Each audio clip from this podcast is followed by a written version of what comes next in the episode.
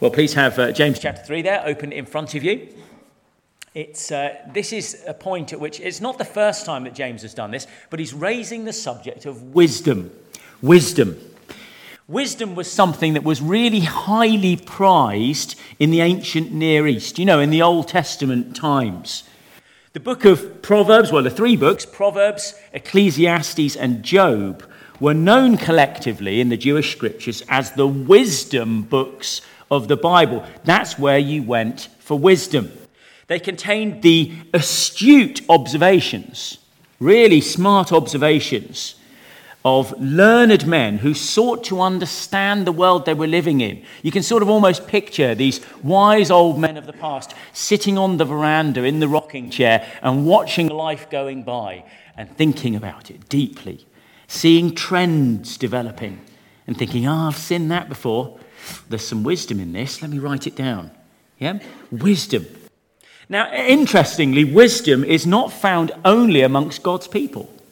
That's quite surprising, perhaps, to some of us. But many cultures have placed great value on wisdom, the wise sayings of those who've gone before them.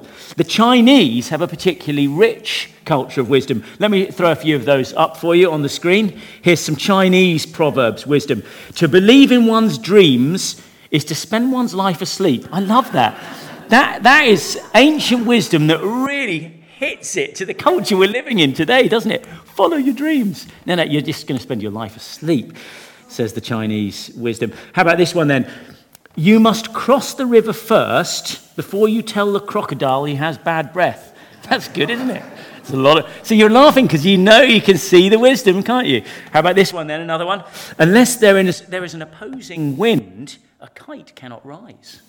That's great. Oh, yeah, we see the wisdom, don't we? Oh, it's a worthy saying, isn't it? Or this last one here. The person who says something is impossible should not interrupt the person who's doing it. I love that.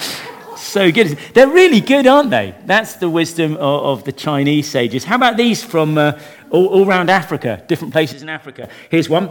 Uh, other people's wisdom, other people's wisdom prevents the king from being called a fool. That's the wisdom of having people around you. Oh, I've got to listen to that as I try to lead the church, haven't I? Other people's wisdom. I need other people's wisdom. It's, it's, it's wise, isn't it? Or this one. When the moon is not full, the stars shine more brightly. Think about that. Mm, sagely, isn't it? How about this one? If there were no elephant in the jungle, the buffalo would be a great animal. yes. Excellent. So obviously, that's Ghanaian, apparently. Or how about this one? I like this one. It's a Maasai proverb. Baboons do not go far from the place of their birth. There's a few of you feeling it. Hang on a minute. yeah. Okay. See, and, and you can see the cultural flavour in those proverbs a little bit. You know, you've got baboons and elephants and all of that stuff, stuff going on. Uh, but these different cultures are all actually, they're, they're, they're putting in little soundbite form the same wisdom as each other, aren't they? In many ways, you see, you, you, know, you come across some a wise saying from somewhere in the Far East, and you say, "Yeah, that's the same as our proverb that I, I grew up in. You know, stitch in time saves nine, or something like that." Now, of course, culturally speaking, here's the classic Irish saying. You'll like this one. This one's got the Irish flavour to it. Many a time a man's mouth broke his nose. I like that. Uh, which, is, which is definitely a proverb we should have had last week, isn't it, as we were looking at the power of the tongue. And here's a proverb I found very, very useful in church leadership. This one, on a more serious note. Never take down a fence until you know why it was put up in the first place. There's a lot of wisdom in that, isn't there? I'll try, I'll try to make sure I live by, by wisdom. See, wisdom's a gift, by, a gift from God. And it's because of God's common grace that we find wisdom all over the place, don't we? actually. And more on that in just a second, because I think there's some things we can observe from that. But the book of James has been described as the wisdom book of the New Testament. And, and that seems to be quite appropriate, doesn't it? The author has many pithy, sort of attention grabbing ways of saying things about how we are to live, the kind of lives we ought to live uh, that we ought to live with integrity and genuineness. So there's a lot of wisdom there, and we kind of see it coming through. But here's the question, really, to start with What is wisdom? What is wisdom? You ever tried to actually define wisdom?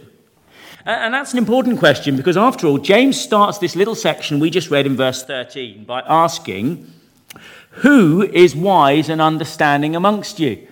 Uh, you've got to know what it is, otherwise, you can't answer that question, can you? Hands up, says James. Hands up if you are wise and understanding. Let's see who you are then. Come on. The wise ones, you go stand over there, he's saying. Let's see who you are. That's the challenge here, isn't it? Clearly, wisdom, then, with an introduction like that, is something we should all want to have. We should all be desiring it. And if you remember in chapter 1, verse 5, as we started the first week we had in James, James tells us if you lack wisdom, well, go and ask God for it. He loves to give it generously to people. Go after wisdom, says James. If you, if you haven't got it, get it. It's an essential thing. Pursue it. In fact, for James, actually, it's the next item on his list of things that ought to characterize God's people. Let me take you through some of them. So he's saying in chapter 1 God's people are those that should be characterized by a deep trust in the purposes of God in our lives. So when the trials come, when the storms hit, we've got a deep trust. That should characterize. We, we stay steady because of that characteristic that we're trusting the purposes of God. And he carries on to say, we are to be those characterized by not just listening to the word, but doing it. You know, we aren't just people that come of a Sunday, listen to a sermon, and go off and do nothing with it, and, and you know, it means nothing to us. And then he says, we're to be those, uh, as he goes into chapter 2, we're to be those who don't just claim that we're following Jesus, but we have deeds that match that claim. So the things that we do make that claim valid. Do you see?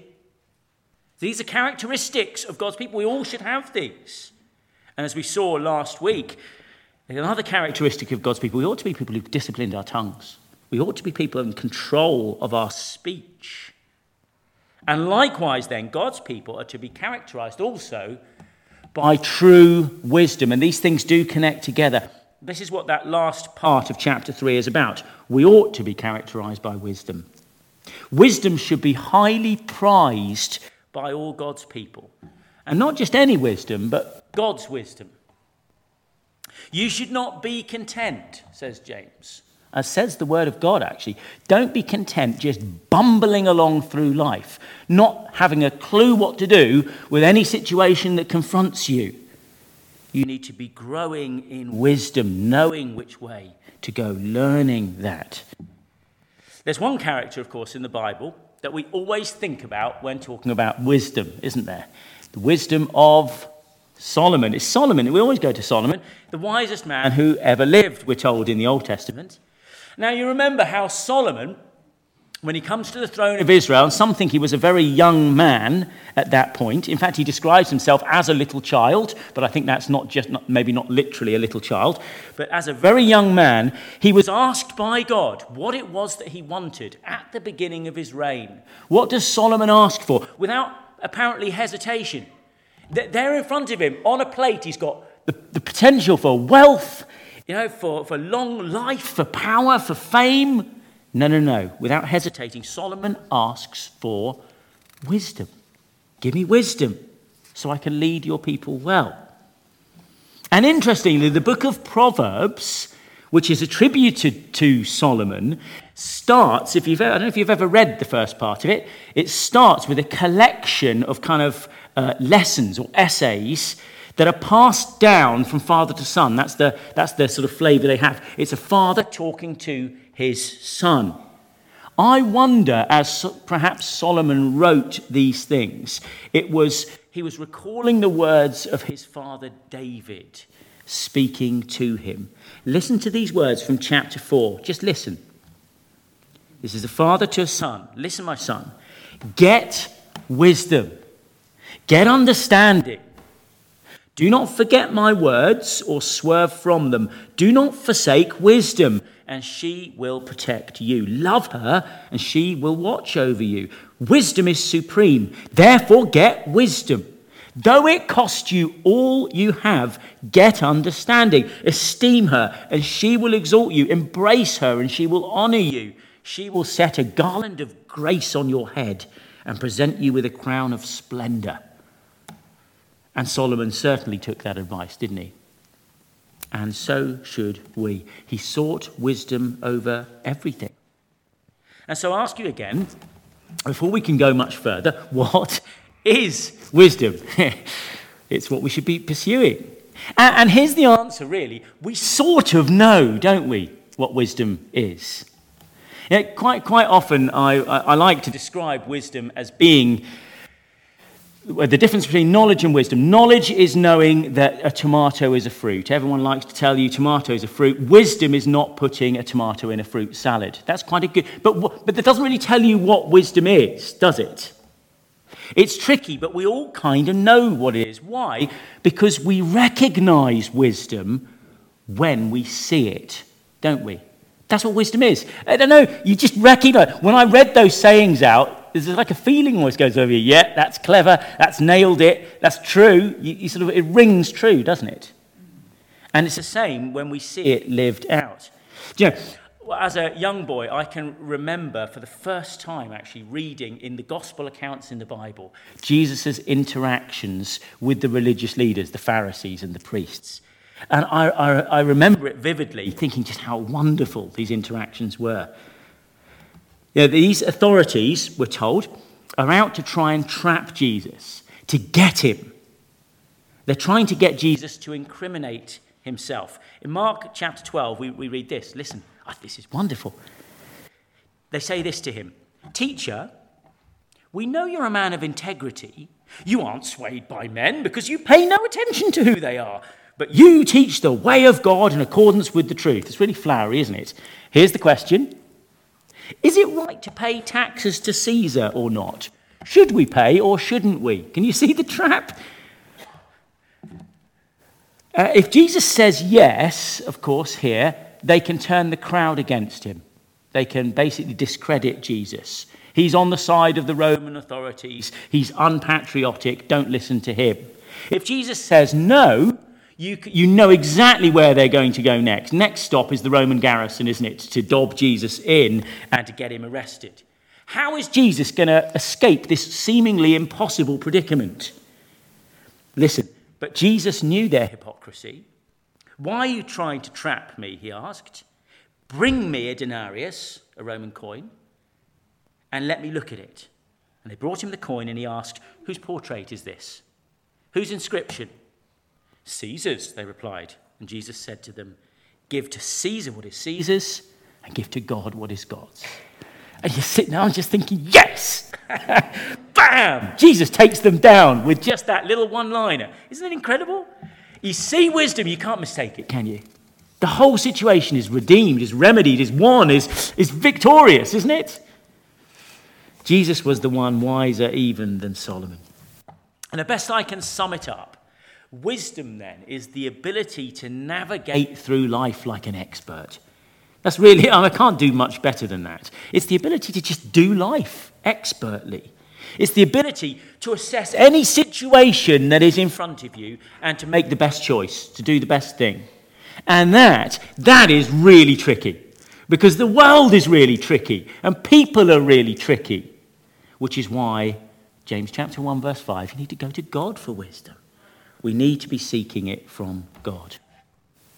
So, though we might not be able to adequately define wisdom, it's a little bit enigmatic, isn't it? We can certainly recognize it when we see it. And that is actually James's first point. Look down with me at verse 13. Who is wise and understanding amongst you? Let him show it by his good life, by deeds done in the humility that comes from wisdom. Do you see? What is it? How do you know you have it? Wisdom is shown by its deeds, by how it materializes in the life of those who claim to have it. And so, right off the bat, James has given us two things that will always flavor actions that are done with wisdom. And did you see what they are?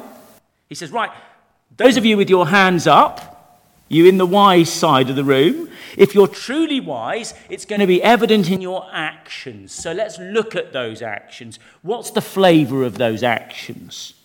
And first, he says, true wisdom will be seen in a good life. A good life. In other words, it will be seen in your conduct, in the way that you behave.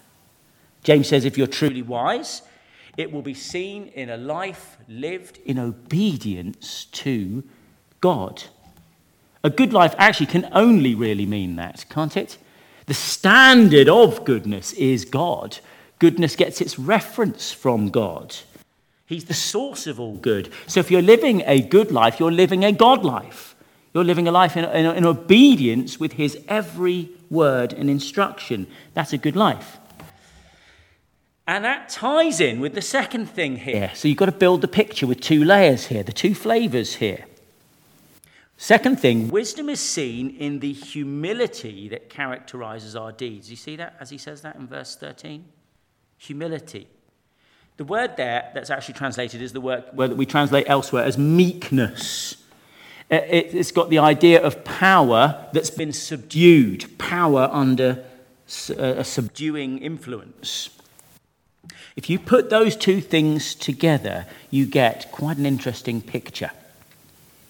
Last week we talked about, do you remember we talked, and James uses the illustration of the horse that has a little bit in its mouth. Remember?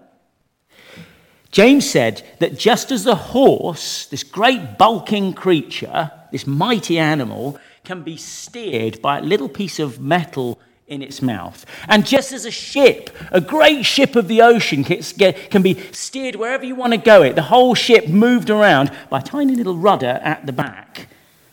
So also, the whole of our person, the whole of who we are, can be steered by that tiny little tongue in our heads. But stay with me on the horse for a moment.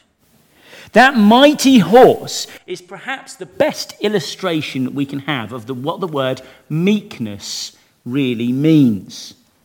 It's power, a great brute power of the horse. Think of one of those big Shire horses, the Suffolk Punch, the king of all Shire horses, which has been subdued, tamed, brought under the control of, the, of a tiny little bit of metal in the mouth and, and, and the will of a person pulling a, a string, a rein. Doesn't mean I love horses, clearly. That's how we should be. Can you see the picture starting to come together in that sentence? See, the fool, opposite of person who's wise, has no control of themselves. You get descriptions of it all through the book of Proverbs. No control. They charge around. They fly into rage, rages. They sulk. They bellow. They stamp their feet and they want their own way. That's the fool, isn't it? The wise man has control. He measures his words. He measures his actions and acts appropriately. Now put those two things together. A good life, a life that is obedient to God and meek humility and there you have the horse and its rider. We are trained and disciplined. All of our potential, all that, that potential power is brought to heel. And Christ Himself is holding the reins. Do you see? He calls the shots, we obediently follow, bringing ourselves into submission under Him. And what a joy! And of course, the perfect example, you want to see that lived out like a reflection in a mirror, is Jesus Christ himself, isn't it? Meek and obedient. The one with the power, the authority to create the universe by his words. Awesome in his majesty. And yet meekly obedient. Obedient, we're told, even to go to the cross and to die for us. That is wisdom. That's the personification of wisdom. That's what wisdom looks like. Good life, deeds done, or as, as the ESV renders it, in the meekness of wisdom. The meekness of wisdom. But now we've got to look at two things before we finish up today. And the first one James wants to show us is the counterfeit to this the fake, the false version. False wisdom, wisdom that is earthly. Have a look at verse 14. We must move on. But if you harbor bitter envy and selfish ambition in your hearts. Do not boast about it or deny the truth. Such wisdom does not come down from heaven, but is earthly, unspiritual, of the devil. For where you have envy and selfish ambition, there you find disorder and every evil practice. Do you see how here James paints us a contrast with what he's said? And it's contrasted again with what you get at the end there in verses 17 to 18, because he wants us to be able to spot false wisdom against true wisdom.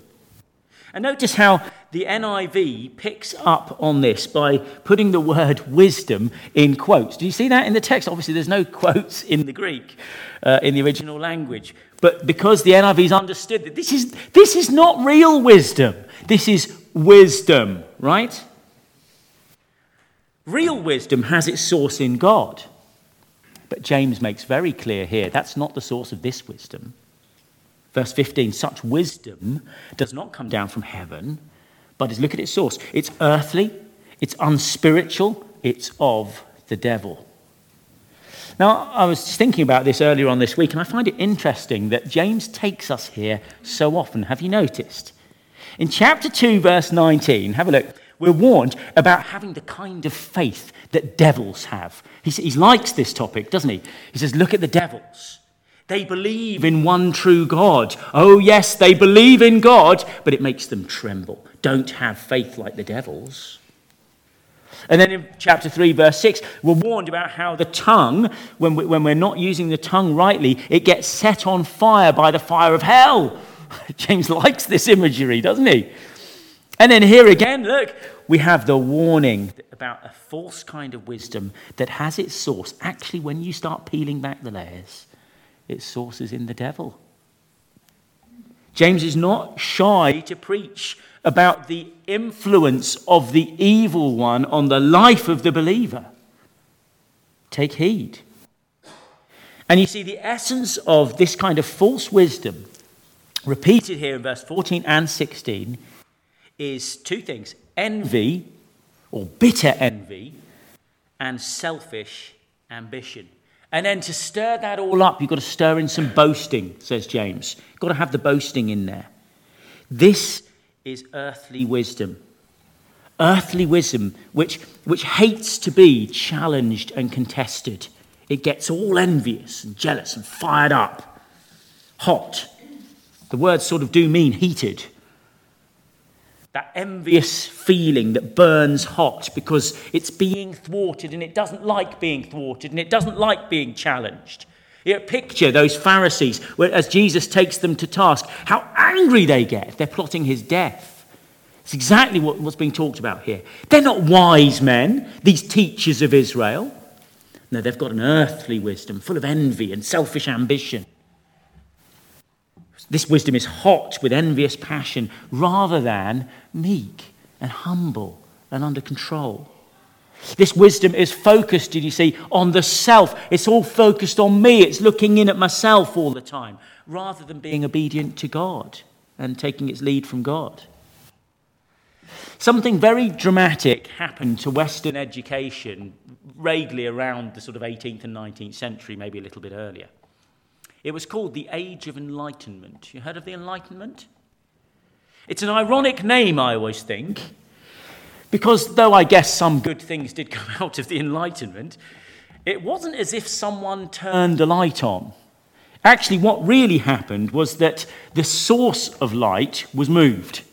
Where are we getting our light from? Well, we're going somewhere else. Essentially, it was a movement that shifted the foundations of knowledge, of what we know, away from God and onto human reason. That's what happened in education. That's our world.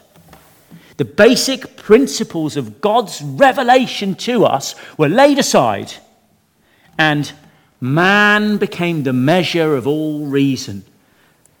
The measure of all things becomes whether I can actually understand them, not whether God says it is so. That's the world all of us have grown up in. That's the world our children go to school in. That's what's being pumped into their heads every day. Our grandchildren, our children. And it's earthly, says James. That's earthly wisdom. its horizons, the horizons of that wisdom, never really go beyond the material world. Oh, it's very clever when it comes to the material world, and we can do all kinds of clever science, can't we? But the horizons, the horizons never go above that. The, protect, the, the perspective of that kind of kingdom is confined to being, as the book of Ecclesiastes called it, permanently under the sun. It's under the sun thinking all the time. Just the things of this world.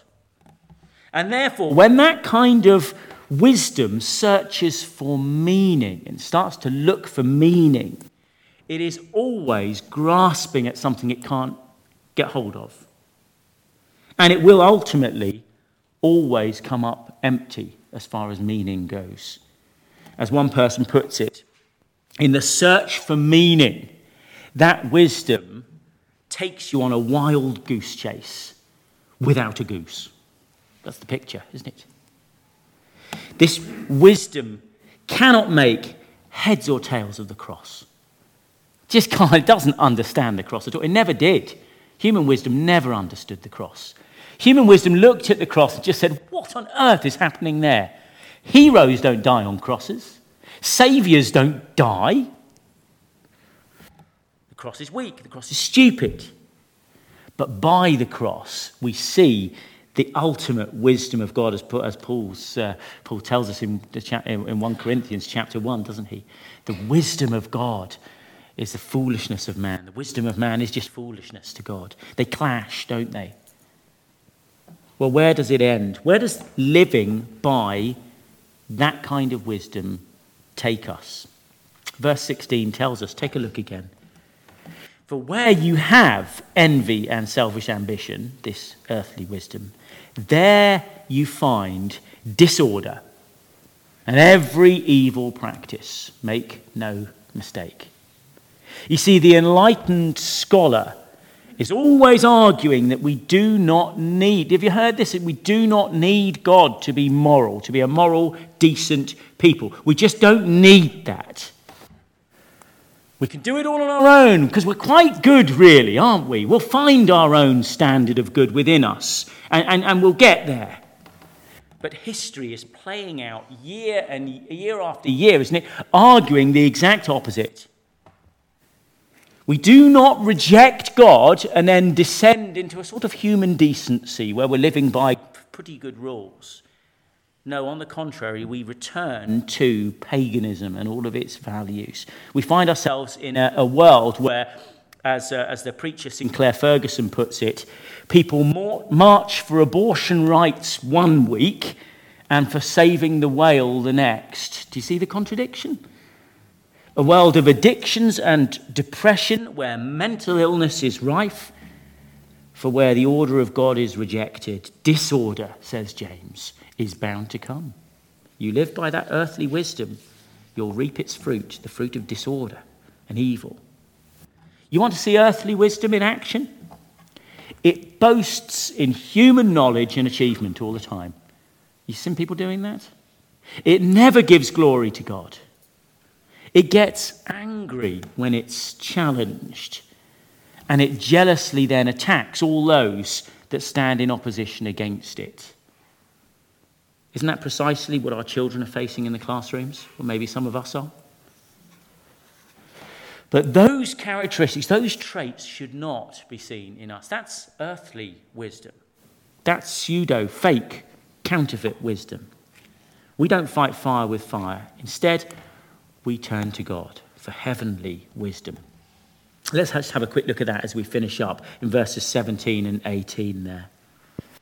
But the wisdom that comes from heaven is first of all pure, then peace loving, considerate, submissive, full of mercy and good fruit, impartial and sincere.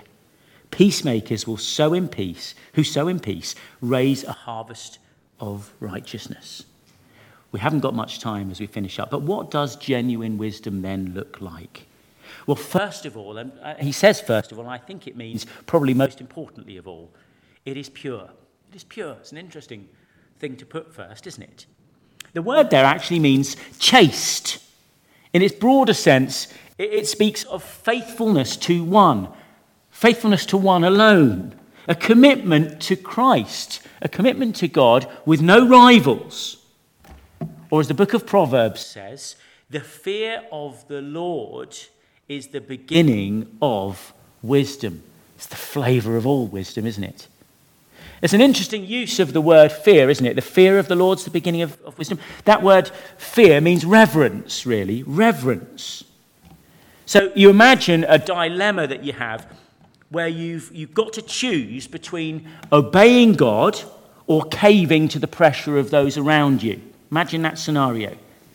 If you cave, if you capitulate to what everyone, your peers and your friends expect of you, that is the fear of man, isn't it? It's to reverence man. Wisdom says, never mind what man says.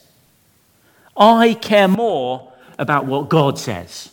That's the fear of the Lord. That's all the fear of the Lord means. It doesn't mean being frightened. It means that you care more about what God says than what the world around you says. And that, says the book of Proverbs, that's the beginning of wisdom. It's first of all pure.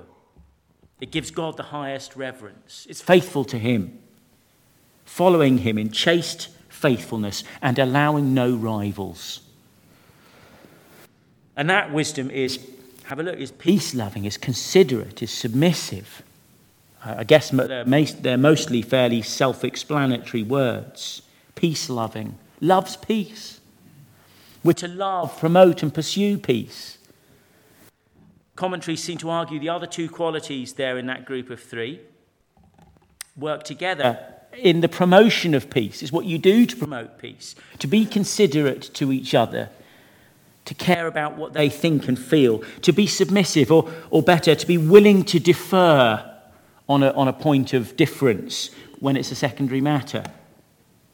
And wisdom, we're told, is full of mercy and good fruit. It is impartial and it is sincere. Perhaps just look at that word sincere briefly as we finish up. Sincere. Do you know where that word comes from? It's from two words in Latin, sine and cera. Strange word because it literally means without wax. We're to be people without wax. A practice in the ancient world was to patch broken sculptures with wax.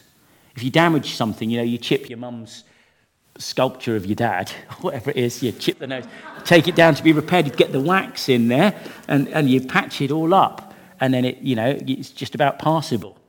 Yeah? It, it's another way of saying hypocrisy, isn't it? The point there is that real wisdom, wisdom from God, lived out in our lives, requires no spiritual patching, no waxwork, no fakery, no hypocrisy. It, it's a life that's lived in the knowledge that God knows me inside out. He knows the beginning from the end with me.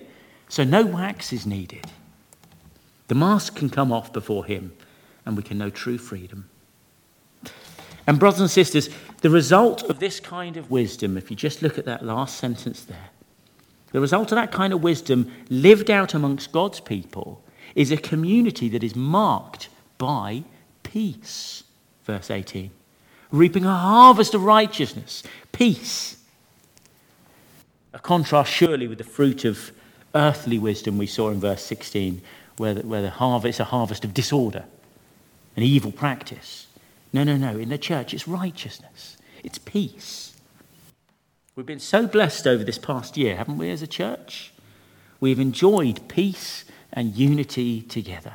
That's a wonderful thing. But let us continue to be vigilant. We mustn't buy into false wisdom. We mustn't let that take a grip. The false wisdom of this world will, will given any chance, will permeate into our lives. It'll find a home in our hearts, sowing discord, sowing envious passions and self interest. We mustn't let that wisdom, that wisdom, penetrate into our hearts. Pursue wisdom, real wisdom, wisdom from heaven, wisdom from God. Ask God for it. Learn it from His Word. And ask that the Holy Spirit will apply it to your and my hearts so that our lives are marked by a meek submission to His leading. And pray that we see that wonderful fruit of, fruit of, of unity and peace continue amongst us.